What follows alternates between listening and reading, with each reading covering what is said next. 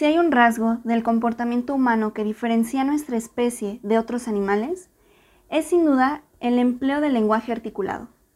Es natural, pues, que el origen del lenguaje haya venido preocupando a los hombres que desde épocas remotas han intentado desentrañar su misterio.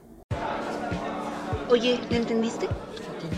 Al profe. Pues pregúntale. Profe.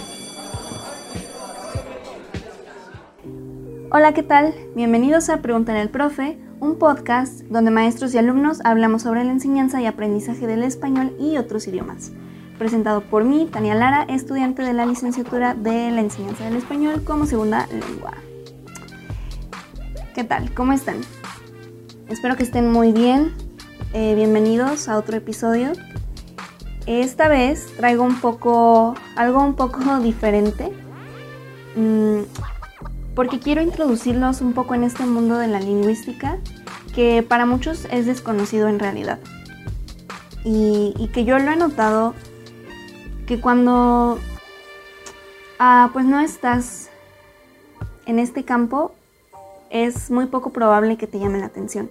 Entonces el punto de esto es también ¿no?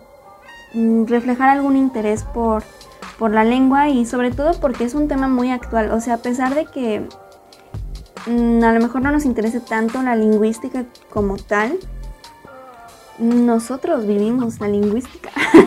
¿Por qué? Porque si estás aprendiendo un idioma y si simplemente hablas un idioma, que si me estás viendo, por supuesto que hablas un idioma, ese es el, esa es la lingüística, ¿no? Tú le estás viviendo, tú haces la lengua. Entonces, bueno, quiero introducirlos con este tema que les voy a contar por qué se me ocurrió este tema, que en realidad no es que se me haya ocurrido, sino que reviví mi vida universitaria que yo siento que apenas estoy en primer semestre, aunque en realidad ya estoy en sexto.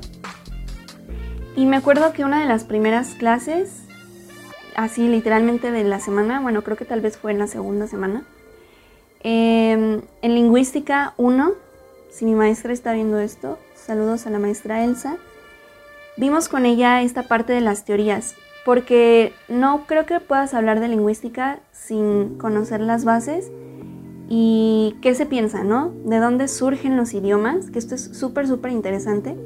Y si te interesan estos temas de la evolución, si estudias a lo mejor biología o alguna de otras ciencias exactas, esto tiene un poco que ver. Y ok, ya no voy a dar más rodeos. El día de hoy vamos a hablar de un tema polémico entre los lingüistas. Y no solo entre los lingüistas, sino en cualquier científico que quiera demostrar de dónde viene el ser humano. Este tema se relaciona con otras ciencias y es el origen del lenguaje. Así como la teoría evolutiva del ser humano que busca decir de dónde venimos o descendemos, también hay una teoría que busca explicar de dónde salen los idiomas que existen el día de hoy. Te quiero hacer una pregunta. ¿Conoces alguna de estas teorías? ¿O te imaginas cuáles pueden ser? Ok, em, piénsalo un segundo. ¿Cómo te imaginas que surgieron los idiomas? Te doy chance de pensar. ¿Cómo crees que se empezó a hablar el español, mm, el inglés, vámonos un poquito más atrás, el griego, el latín. ¿Qué piensas? ¿Te imaginas a unos hombres mm, que están tratando de comunicarse con sonidos, como no sé, tipo Tarzán, que están nada más usando palabras, ¿no? Cuando se conoce con James solo es como Tarzán, ah no, Tarzán, Jane, Jane, Tarzán. Y luego suena la escopeta y dice Clayton. Tal vez. En realidad sí hay un poco de relación con eso. Entonces, el día de hoy les voy a hablar sobre algunas teorías que tratan de explicar de dónde vienen los idiomas, de dónde, por qué hablamos. Y para esto traigo de referencia un documento que me gustó mucho porque creo que está súper bien sintetizado. Además, de que son teorías muy con nombres muy divertidos. Luego vamos a hablar un poco sobre la protolengua, les voy a explicar qué es y al final les voy a dar mi punto de vista, mi opinión sobre yo qué pienso de dónde vienen las lenguas o qué teoría es para mí más convincente. Y les voy a explicar por qué. Ok, entonces el doctor C, o C, perdón, doctor C. George Buray es un profesor retirado del Departamento de Psicología de la Universidad de Shippensburg y es creador de la página Lingua Franca Nova. Esta página está súper padre. Desgraciadamente está en un idioma que no entiendo. Creo que es italiano, no estoy segura, pero es como una lengua romance. Porque logro comprender unas cosas, pero no todas. Y está súper padre porque creo que te da como un acercamiento a algún idioma que tú quieras aprender. Em, como, no lo sé, algunos sonidos de vocales, algunas palabras. Está padre, es como pues un acercamiento otra vez, no es nada más te lo presenta, no es una página para aprender idiomas, solo es como para, no sé, que hagas un mini review de qué onda, ¿no? De qué se trata ese idioma que te interesa. Y bueno, él nos ofrece una lista de estas teorías del origen del lenguaje. Prepárense para los nombres. Está la teoría mama, pau pau, pupu, ding dong, yo hey ho, sing song, hey tu, hocus pocus y eureka. Así es, aunque no lo crean, esos son los nombres de las teorías. Vamos a revisar una por una y me estoy basando en el documento del doctor Burray que fue traducido por Claudio Fuensalida. Así que Claudio, si estás escuchando esto, muchas gracias por traducir este documento. Ok, entonces tenemos la primera. La teoría Mama dice que el lenguaje habría comenzado con las eh, sílabas perdón, más fáciles relacionadas con los objetos más significantes. Em, de hecho, si ustedes piensan un poco y si saben más de un idioma, si saben a lo mejor tres o cuatro, o al menos unas palabras, sabrán que, o se habrán dado cuenta, que la palabra mamá se parece mucho en todos los idiomas o al menos en los que yo conozco, ¿no? En inglés es mom, mother también, en español mamá, en francés mère, en japonés es, no me acuerdo, ahorita a ver si me acuerdo, en coreano es omoni o oma, en qué otro idioma. Bueno, en, en japonés cómo era o, o casan. Bueno, no, tal vez no se parece tanto. A lo que voy es que creo que esta teoría a lo que se refiere es que tú le das un significado solamente con sílabas a algo, ¿no? Algo que tú conoces. Pero pues si son como, por ejemplo, mamá, pues es porque son eh, sílabas sencillas de pronunciar. Mamá, en realidad la A es una vocal abierta y pues es muy sencilla de hacer hay lenguas que tienen unas vocales que cuestan trabajo, ¿no? Como en coreano hay una que es como una rayita hacia acostada y es como... Uh". Si me estás viendo en video, trata de hacerlo. y si me estás escuchando, trata de imitar el sonido. A ver qué, cara pones, no sé, vete frente a un espejo y es como... Uh". La maestra que lo explicaba era como hacer un... como algo que te disgusta. Es como una U, pero sonriendo. ¿Ok? La teoría Bau Bau dice que el lenguaje habría comenzado como imitaciones de sonidos naturales, o sea, onomatopeyas. Aquí unos ejemplos es mu, chuchu, bash, ps, miau, miau. Eh, esto se conoce como el nombre de onomatopeya o la teoría del origen natural, que dice que los primeros, los primeros seres humanos imitaban sonidos que oían a su alrededor. Por ejemplo, pueden escuchar a mi perrita. Entonces ahí, ¿no? ¡Wow, wow, wow, wow, wow! Y con esta teoría de los sonidos naturales tenemos otras que yo pienso que así se desprenden. El doctor George no las separa así, simplemente las enumera, pero yo creo que estas entran en esta teoría. La teoría pupú. Suena chistoso, ¿no? El lenguaje habría comenzado con interjecciones, gritos instintivos y emotivos como oh para indicar sorpresa, oh o ouch cuando algo te duele.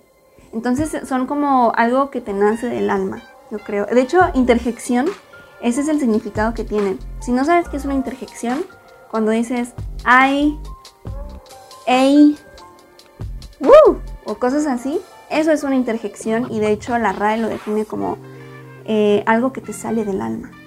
Me acuerdo porque mi maestra Elsa de lingüística nos explicó y no sé, ahorita como que me vino a la mente rapidísimo.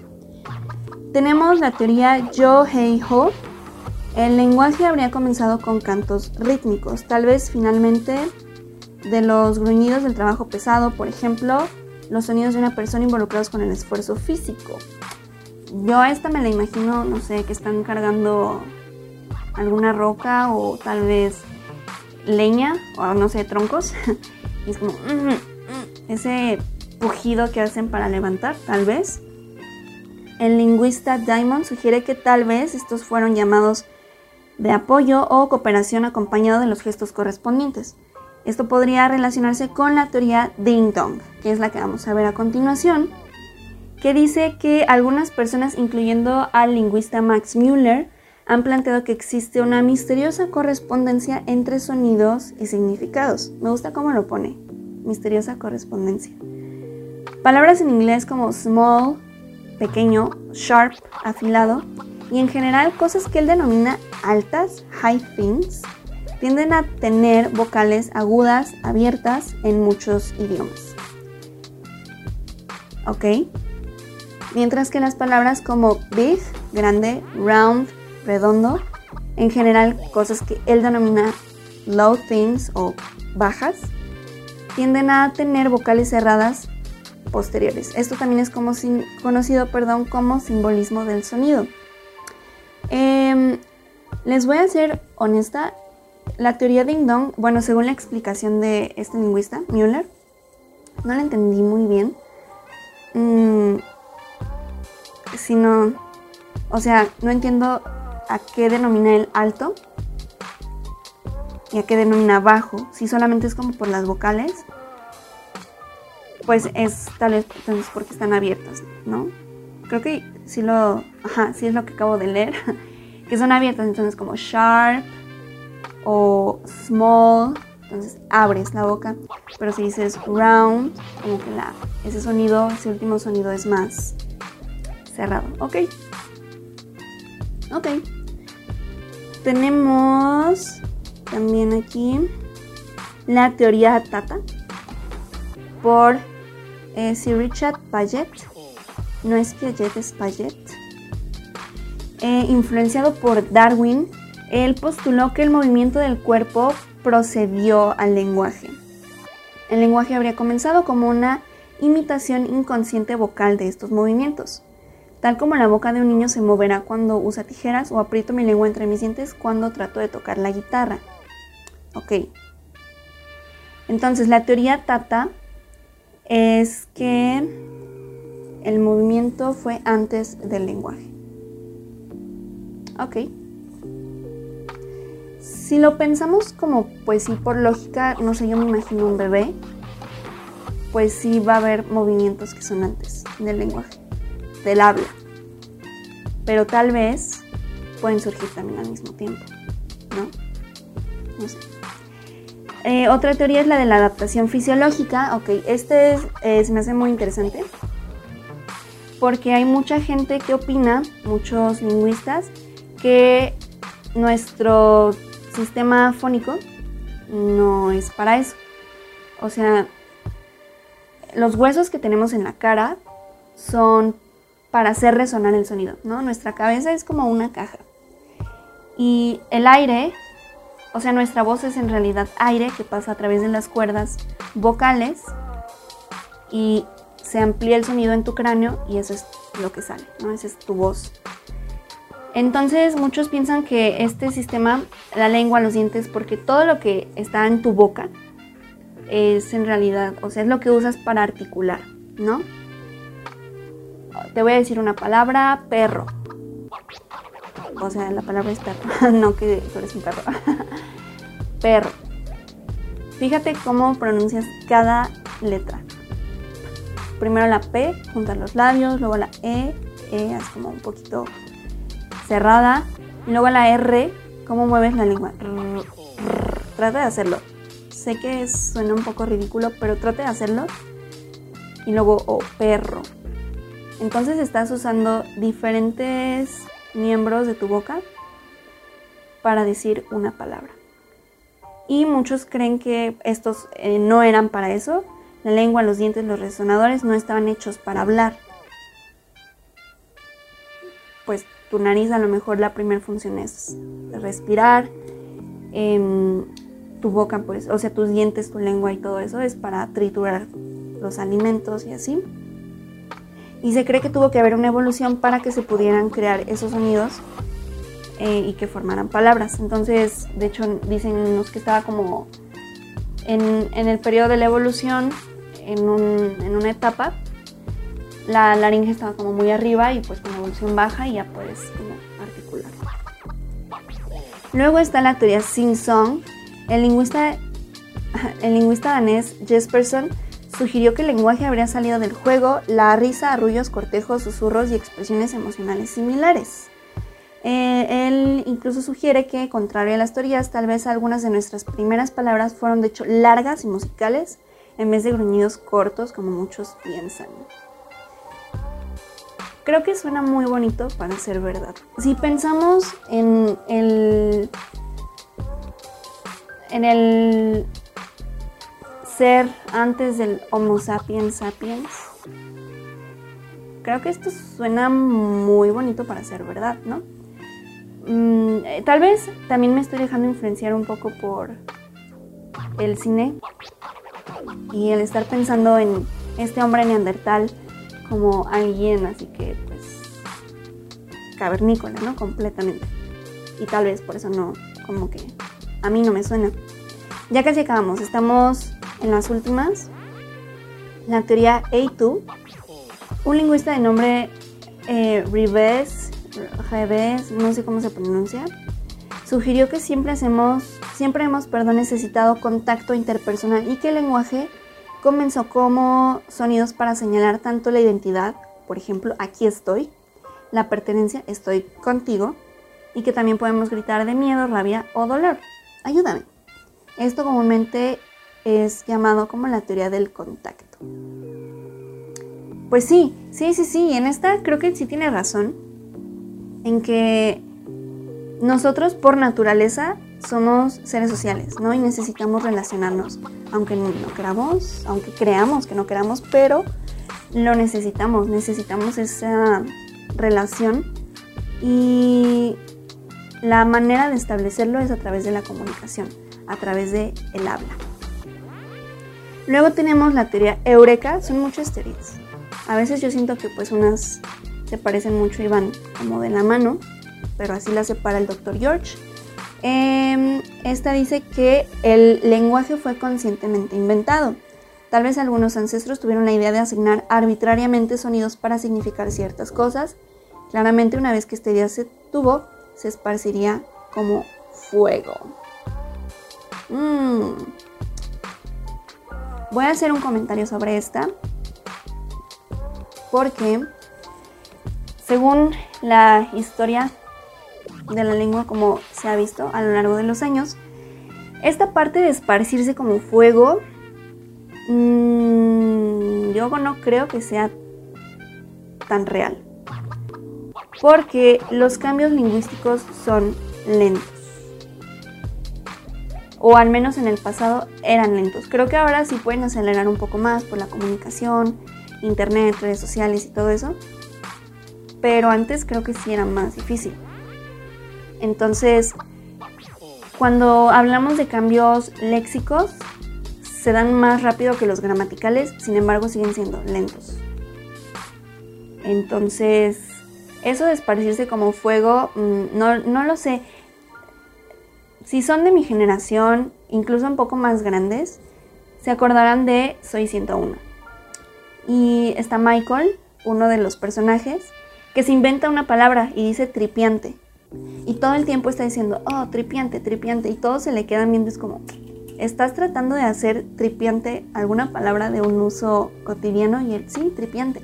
Pero nadie le hace caso. Entonces imagínense si las personas, si quieren inventar algo, o sea, un idioma, creo que sí sería muy lento. No creo que se esparza como fuego. O sea, tal vez lo pueden inventar, pero no creo que como fuego se esparza.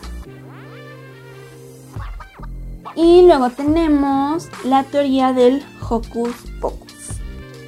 Él la menciona, estoy citando aquí, dice, creo que el lenguaje pudo haber tenido algunas raíces en una especie de aspecto mágico o religioso de la vida de nuestros ancestros. Quizás empezamos llamando con sonidos mágicos a los animales para domesticarlos, lo que después se convirtió en sus nombres. No quiero contradecir al, o, no quiero decir nada en contra del Dr. George, pero creo que se muestra un poco escéptico. En primer lugar, al llamarla Hocus Pocus a la teoría, en segunda, a decir que mm, llamamos mágicamente, o sea, tenemos sonidos mágicos. Cuando yo pienso que hay unas teorías que pueden ser un, un poco más increíbles, en el sentido de la palabra de no creíble, que esta. Pero cada quien. ¿Quiénes somos nosotros para juzgar? ok, vamos a ampliar un poco más esta explicación porque la deja como un poco a medias. En realidad creo que todas tienen mucho más que decir. Em, pero esta es de la que yo más conozco. Ok. Entonces, hay muchas religiones que atribuyen el origen de la lengua al poder divino. Esto se me hace muy padre porque significa que el ser humano considera el hablar algo increíble, algo poderoso. Porque esa es una característica que nos diferencia de los animales. Y si tienes una mascota, no sé si has pensado como, ah, ojalá pudieras hablar. Porque, no sé, o sea, en realidad sí, el poder hablar es algo increíble, ¿no? O sea, creo que si pudiéramos decir que tenemos un superpoder, personalmente yo diría que es ese, el, el hablar. Ok. Quiero pensar yo que al menos por estar en esta zona de Occidente, la historia más famosa que podemos conocer respecto a esta teoría es la bíblica hebrea. Dios, un ser todopoderoso, en el libro de Génesis, en realidad no dice que le dio al hombre, o sea, no es como explícito al decir, y al hombre se le dio la facultad de hablar. No, simplemente Dios hablaba con el hombre, según el Génesis. Pero donde vemos esta parte como que un poquito más desarrollada, eh, ya que se empieza a poblar más, de hecho, si quieren la cita, si lo quieren consultar ustedes, creo que es Génesis 11, donde está la historia de la Torre de Babel. Si no, pues búsquenlo así en Google, ¿no? Torre de Babel. De hecho, hay una aplicación que incluso se llama Babel.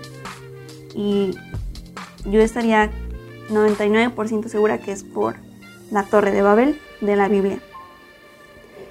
Em, voy a citarles ese verso de la Torre de Babel porque tiene algo muy interesante. Ok, entonces si alguien lo quiere consultar, es Génesis 11.1 y ahorita les digo en dónde me detengo. Así lo buscan en Google nada más. Génesis 11 y ya. O la Torre de Babel, lo que sea. En ese entonces se hablaba un solo idioma en toda la tierra. Em, me voy a adelantar. Ok, bueno, eso es como lo más importante hasta ahora. Se hablaba un solo idioma en toda la tierra. Luego, pues esta gente que está ahí, en, en este lugar, quieren construir una torre que llegue hasta el cielo, porque no quieren dispersarse. Y una de las órdenes que Dios les da antes es dispersense. Pero pues ellos no quieren y dicen vamos a hacer una torre como, como una señal, ¿no? Tal vez de este es el punto de encuentro. Pero cuando Dios ve esto, ah, no sé, es que ahora lo estoy pensando y digo, wow, ese es el, el poder que tiene un idioma.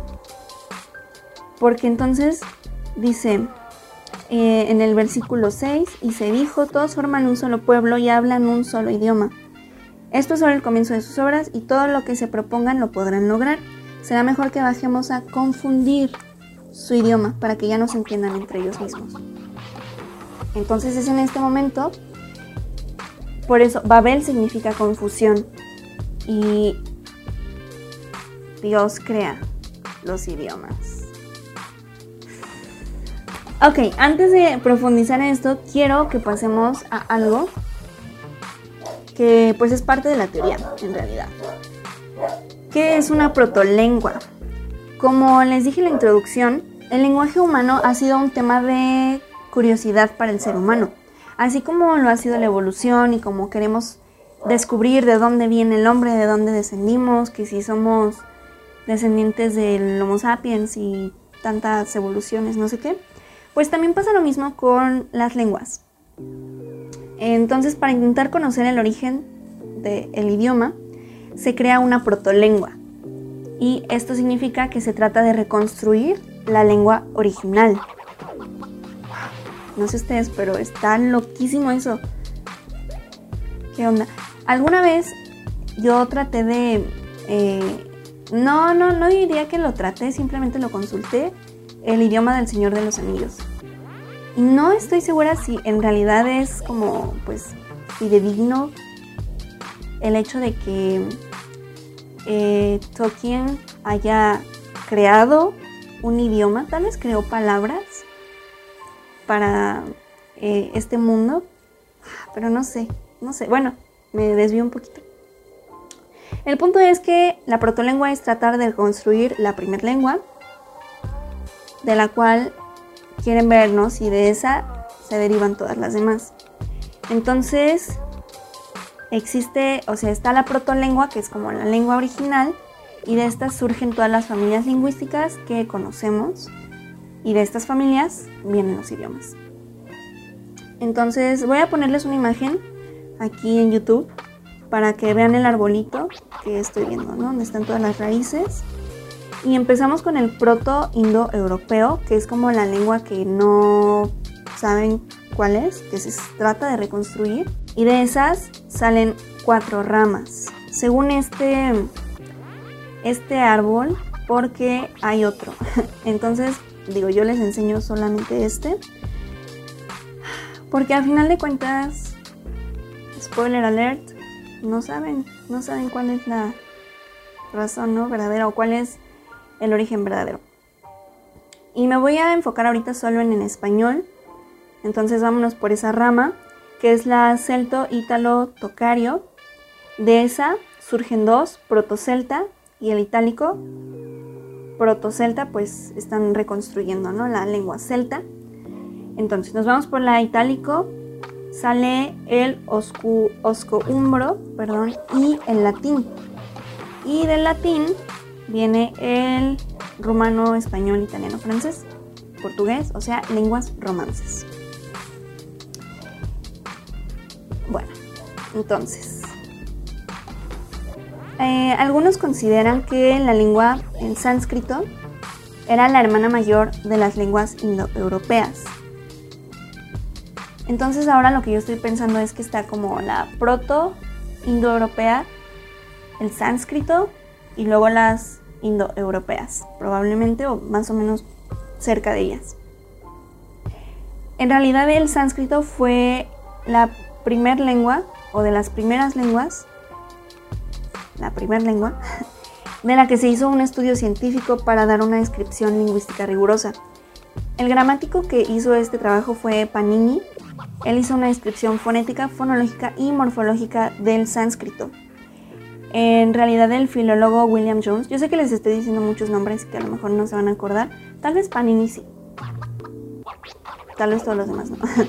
Pero bueno, William Jones era un políglota prodigio que él consideraba que el sánscrito era incluso más perfecta que el griego y el latín, porque era muchísimo más rica en, en léxica como gramaticalmente.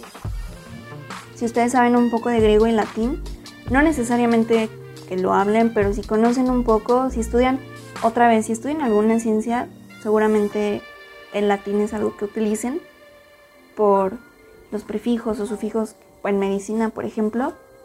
Y si estudian algo como un poquito más histórico, el griego, eh, bueno, yo pienso ahorita en la Biblia, ¿no? Que muchos libros se escribieron en griego porque era una lengua tan, tan, tan rica que se podían expresar muchas cosas.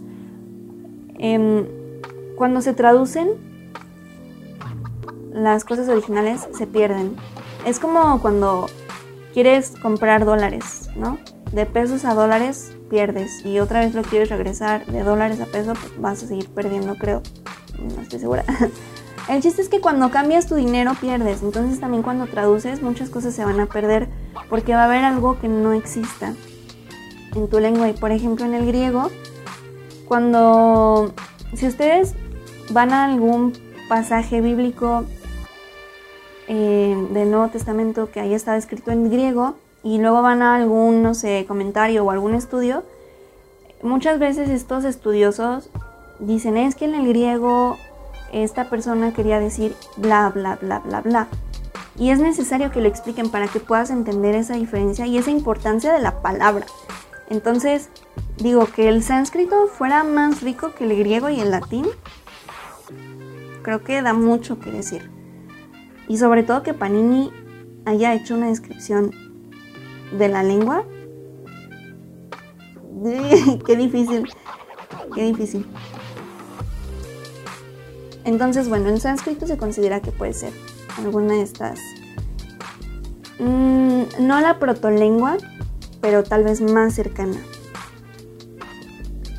Y también es de las primeras que, de las que se tiene un poco de registro. Ahora, me voy a regresar a lo que estaba diciendo de las teorías y de este último punto de que yo les decía de Hocus Pocus. Ok, bueno. Si ya se dieron cuenta, tal vez, es la teoría que a mí más me convence. Y les voy a explicar por qué. Em, si esta teoría es cierta, básicamente nos está explicando esta protolengua, ¿no? Si el registro bíblico es verdad, si había una sola lengua, entonces esa era la protolengua. Y, al Dios, y, Dios, al confundir, es decir, crear los demás idiomas, pues de ahí probablemente surgen las familias lingüísticas. Ahora, ¿por qué tienen relación unas con otras? Ojo, esta es como mi teoría y es algo que yo he pensado desde que aprendí esto, ustedes pueden sacar las conclusiones que ustedes quieran, porque pues igual como, como no sabemos cómo se creó el universo, tampoco vamos a saber cómo se creó la lengua. Al menos yo no creo que eso sea posible en mi vida.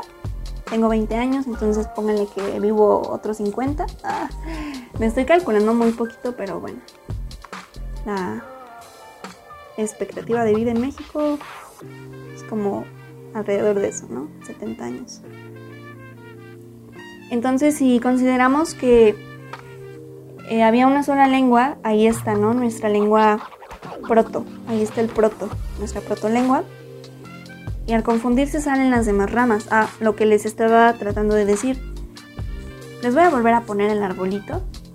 Y me voy a enfocar especialmente en las lenguas romances, que son las que yo más conozco y estoy más familiarizada.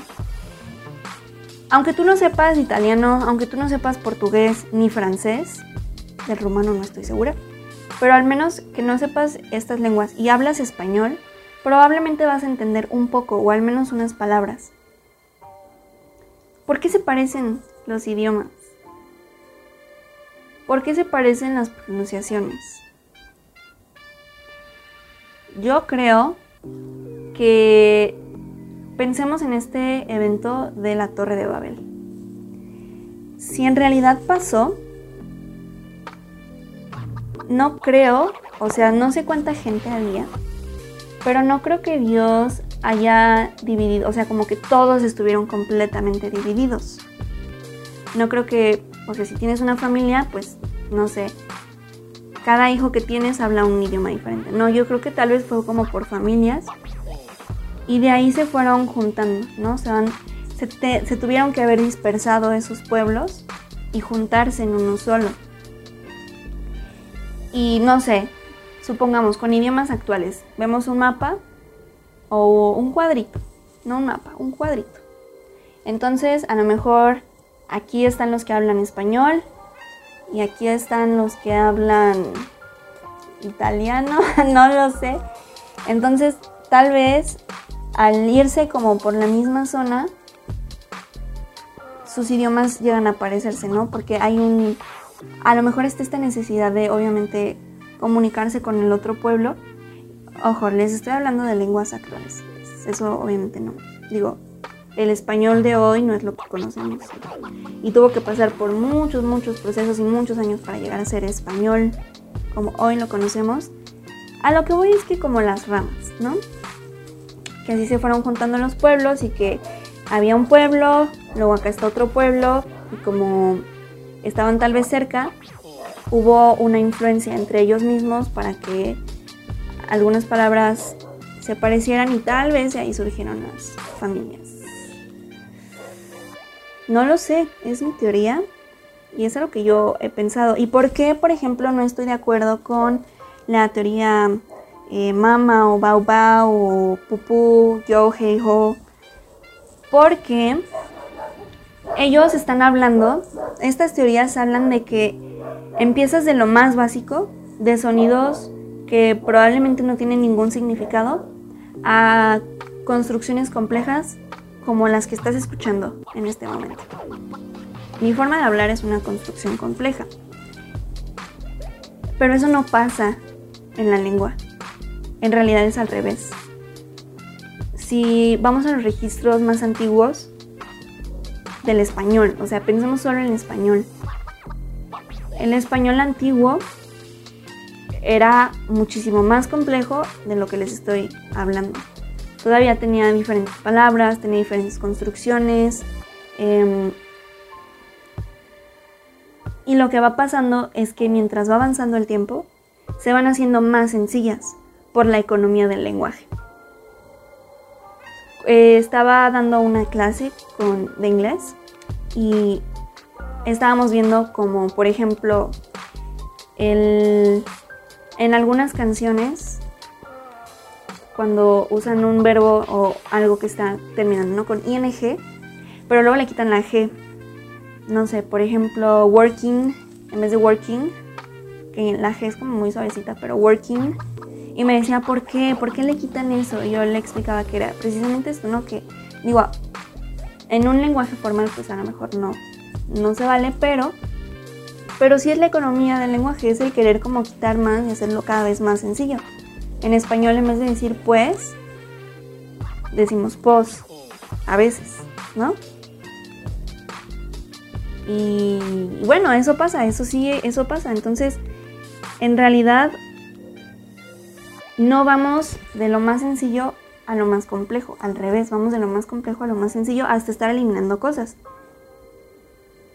Entonces, es por eso que yo creo que la teoría Hocus Pocus, como él la llama, eh, es para mí la más convincente. Tal vez para ti no, porque está en un libro que se considera una religión, pero si lo piensas con un poco de lógica, en realidad tiene mucho sentido. Y pues como les explicaba, tengo mis argumentos para hacer lo que es como esta parte, ¿no? De cómo el idioma no se va haciendo más sencillo, sino más complejo. En fin, estas son algunas de las teorías. Entonces, yo los invito a que sean críticos, tengan sus propias ideas y que formulen sus propias teorías. Otra vez, no va a pasar mucho tiempo, muchos años, milenios tal vez. O sea, si han pasado bastantes años para siquiera pensar, ¿no? Que el sánscrito se parece a la, no sé, tal vez a la protolengua, o que podría estar cerca de ella. Van a pasar muchos años para que, si es que se descubre cuál es la lengua original, o simplemente no va a pasar, es lo que yo creo. Entonces, los invito a que ustedes también hagan sus propias teorías. Creo que está muy interesante a que den su punto de vista. Si quieren dejar un comentario aquí en YouTube, está súper bien. Si están en Spotify, pues vayan a YouTube y dejen un comentario. Y, en fin. Solamente quiero decirles que eso está muy interesante. No sé, espero que les guste y que les haya gustado este tema. Y pues bueno, ya para cerrar, mmm, no tengo a nadie a quien agradecerle. Pero bueno, sigan esperando más episodios. Si tienen algún tema que les interese, háganmelo saber, ya sea a mí personalmente en YouTube, en un comentario, o pueden enviarme un mensaje en Instagram, también en mi cuenta personal, o en arroba pregúntale al profe podcast, sin espacios. Y pues muchas gracias por escucharnos. Sigan al podcast en Instagram. Como ya les dije, en YouTube, suscríbanse. Y también ahí está el episodio en video, si les gustaría verme o no. no lo sé, pero pues ahí también pueden, pueden verme. Está en otra plataforma, también está en Apple Podcast, está en Anchor, donde ustedes escuchan podcast. Ahí está. Y pues sin más, nos vemos la siguiente semana con otro episodio. Y recuerda, pregúntale al profe.